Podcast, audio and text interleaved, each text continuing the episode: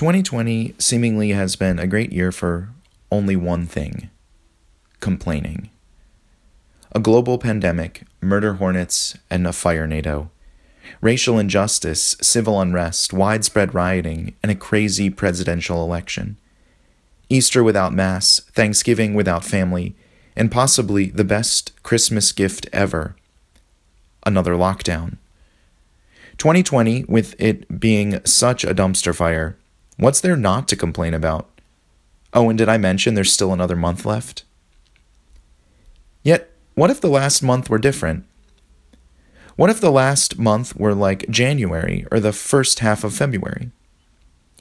What if instead of complaining, we all took the spirit of today, of Thanksgiving Day, and let that guide our last month? What if instead of complaining, we gave thanks?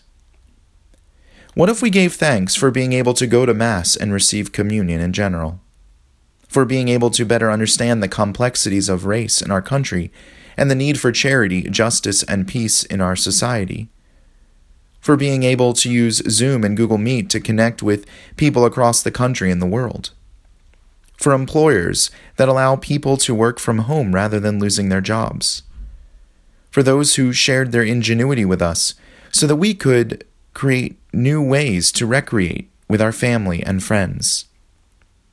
For each of these things, I give thanks.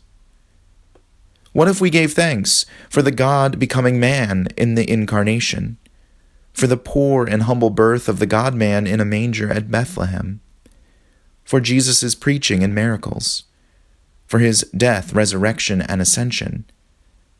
For each of these, I give thanks. What if we gave thanks for the graces that God continues to pour into our lives through prayer and the sacraments, which make the effects of Jesus' life, death, and resurrection become present in our lives even now? For each of these, I give thanks. 2020 is definitely a year to remember. So much has changed in our personal lives and as a society. And based on the challenges that we've seen in the last nine months, all could seem dour. But what if we continue to change even in these last 36 days?